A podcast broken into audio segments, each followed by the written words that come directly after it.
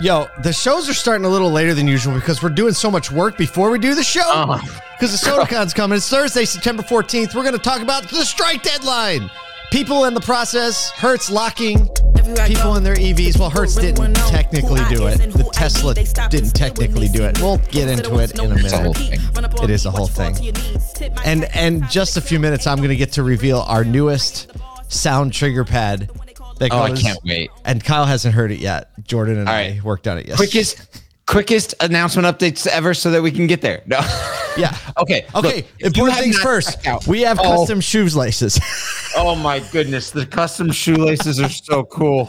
oh, we have Guys. love people more than cars custom shoelaces that you get as a part of the swag bag at a SodaCon. Like, They're going to be on sale you- on the site. If you have not bought some fresh new kicks and already removed the laces intentionally and put them in your luggage, being ready to receive them as you I walk into you. a SodaCon. Look, I've had these. I've had these. I tend to buy Air Force Ones and sit on them forever. And so I don't know why. I bought this pair and it's just real clean. It's got like this translucent bottom. And I was like, these are the ones. Because these love people they come in the white and the black print, the black and the white print, and the mint green limited edition. There are actually fewer of these mint green ones available. the mint green one is just They're going to be live on the uh, shop.asotu.com maybe today. Um, we photoed them up yesterday. And so that, okay, we got the important stuff out of the way. that's the important stuff. Hey, if you have not ever transitioned over and been like, you know what, these guys got another podcast, I'm gonna go listen to it. You should go check out do. Auto Collabs and just like the last five or six episodes. Yeah, look at that. Good grief. You start with Jesse Cole. You got Danny Zaslavsky always blowing our minds, and then literally, if you want to hear myself. Paul and Michael Cirillo speechless. have nothing to say for do. once at the same time. Go listen to Melissa Cartagena. Nah, the Cartagena. hard N. Yep. Cartagena. Cartagena is how you say it, both actually. of them cause silence to happen. Radio silence. It's unbelievable. Yep. Yeah. Yep, yep. You So Auto Collab, C O L L A B S. Search it up on Apple or Spotify or all that stuff. Um, a, like 20 minute quick hit podcasts, but are a little deeper and more structured uh, than what you get in the morning show. a couple things. We're going to be in Atlanta on Saturday for the More Than Cars episode two. There's been a lot of anticipation around the next one, right? We released the premiere like several months ago, the pilot, and people are like, "Is there another one?" There are another. There's actually three now more we're- that have already been shot. So um, if you're in the Atlanta area, don't tell anybody, but you can come join us at Beaver Toyota at 8 p.m. Beaver Toyota of Cumming, search it up, 8 p.m. Be there, turning the showroom into a movie theater. Uh, hundreds of staff and dealer personnel are going to be there in this room. Patrick Abad, the GM there, he, you know, he doesn't do anything halfway. Not anything. We'll be there, and the most important thing, you'll get to meet our wives because our wives somehow the there. senator has helped out getting a uh, LED screen in the showroom. Is so the I don't senator going to be there? I, mm, I don't think so, but somehow that's what happened. He happened. called it a favor. He He called it a favor. Somebody owed him something. For the benefit. Speaking of the, owing someone something, what? segue. Okay. into it. Okay, into we're gonna go into we're gonna go into this. Um, so as you know, we've been now trying to keep up with the UAW negotiations, and we introduced our UAW sentiment tracker, and now we have a new uh, sound that hopefully this may be the last time we have to use this. Let's hope No. this is the first and last time we have to use this because they're going to resolve everything by midnight and no strike. But now, ladies and gentlemen, it's time for the. UAW update. we have an official. Here, let's play it one more time. UAW update. All right, that's about how it's felt. we got the old Price is Right trombone in there. Um, all right, we have this whole sentiment tracker that's on the screen right now. It goes from insulting on the red, little needle to the left, and then all the way on the right, it goes to optimistic. So I, we have a long way to go because uh, let's see. We've moved back to insulting. So we're back to the far left. Last earlier this week, we felt a little gleam, of hope as the sentiment tracker ticked up a little bit too deeply inadequate. But now we're back to insulting. The UN, um, hold on, I lost myself because of all these fun things. Um, They moved back from its more moderate position, UAW did, from deeply inadequate to insulting on a live stream yesterday afternoon. UAW President Shawn Fain declared potential strikes at Detroit's Big Three, citing now it says insulting. We're back to insulting wage increase proposals from the automakers. Uh, amid rising tensions, however, Ford and Stellantis are claiming the UAW hasn't even responded to their latest offers, while GM is emphasizing its commitment to workers through uh, beneficial offers to all of them. So here we go. We had Shawn Fain last week saying that UAW workers weren't uh, uh, negotiating in good faith. And now we have Ford and Stellantis saying, like, we gave them offers. They're not negotiating in good faith. They didn't say it directly, though, because. They did not say that directly. Well, they're publicly traded companies. They have to maintain some level of decorum. So since the last check in, big offers from all three have actually gotten better than the last time we reported. Recent proposals say a 20% increase now came across the pipe from Ford, 18% from GM, and Stellantis hanging on at 0.5% behind GM at 17.5. Um, all three also proposed cutting the time for new uh, hires to earn top wages from eight years to four. This is great. C- CEO uh, of Ford, Jim Farley, when questioned at the Detroit Auto Show yesterday, he said, There's still time left. Whether there's room or in there or not, we won't know if we don't get feedback. We don't understand why we can't get feedback to make this deal to forge the future. And then a reporter's like, basically saying, would you say the negotiation, UAW's negotiating in bad faith, trying to like trip him up a little bit? And he very expertly volleyed this one right back across the net where he says, How can you negotiate if you don't get a well considered, genuine counteroffer. It's pretty good. That's pretty that's, good. That, so 10 p.m. tonight, Shawn Fain says they will announce the strike locations for tomorrow morning if uh, a deal isn't reached. drama, I mean, man. there's so much drama. This is I was actually looking this morning. I was like, okay, let me let me just understand why Stellantis is like, ah, you know, we'll trailing by half a point a little bit. Mm-hmm. And I think this is why I don't know if I just shot this over to our producer Nathan. If you can see on the screen, I looked back at the day supply um they have of the- vehicles because I'm like, okay, maybe maybe there's a reason. So if you look back, this is the July update. So because we haven't got the August uh, month end update from Cox Automotive, but in the July update, the top five automakers for days supply. Mm-hmm all over a hundred day supply are Chrysler, then Jaguar, mm. little outlier, mm-hmm. then Jeep, then Ram, then Dodge. So they're saying, so we got a lot of cars, so you'll take. What, what I'm saying is, you. they got a hot minute. Like they're like, you know, we hold out a little longer. If we hold out a little bit longer, we're gonna be okay. You know, you know, it's, so. it's I don't know. I'm not a strike negotiator, but if I was, look at that. I look would happen that. to think that if the other two companies settle before you do, it's not as it's like the UAW probably has more leverage, not less, yeah. if you're the last one to settle. Absolutely. I don't, I don't think you're getting the. I, I I have a feeling like the first deal to settle is going to be the best one.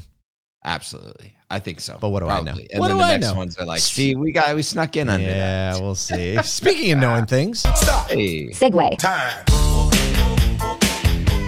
Uh, a new CDK study of consumer satisfaction with the car buying process is actually, I think, good news for dealers but definitely offers a lot of room for improvement as 83% of the, the people surveyed find purchasing straightforward, yet satisfaction drops drastically if it takes the process takes more than three hours. So uh, started this research started in 2022, took a more nuanced approach to the study. So it revealed why 83% found it easy to buy a car. Satisfaction dropped to way down to 54% if the transaction exceeds three hours. Uh, oh. I know it. 77% of customers were highly satisfied with the purchase process of two hours or less, but their willingness to recommend the dealer, so this is like the net promoter score, dropped significantly exit again after the wait time got longer. Uh, despite all the online buying process and the the things that people are talking about and the rhetoric, Kyle, you and I talk about this all the time. What do people actually want to do? Um, That's it almost 70% of respondents still preferred an in person dealership visit, especially amongst first time buyers. So, oh, you mean the Gen Zers and the young millennials actually want to go to a dealership? According hey. to this data, it does. Only 2% of, of all the people surveyed, only 2% of the people bought their car, quote unquote, online. What do you think about that? for all the news about especially like the way that the, the that uh, the media portrays like the public groups and how many transactions are going through their online tools like only 2% of real people are saying like oh i actually did everything online Yep. now i think that there's probably more that touch some level of process or engagement credit app or Without trade a doubt. which they don't recognize as like a part of the way the industry sees them par- buying portion online, the omni-channel experience. But this is what we just can't get over when we go in and actually talk to people. This is the sentiment that that we get too, and this is okay. So so one one side, the other side.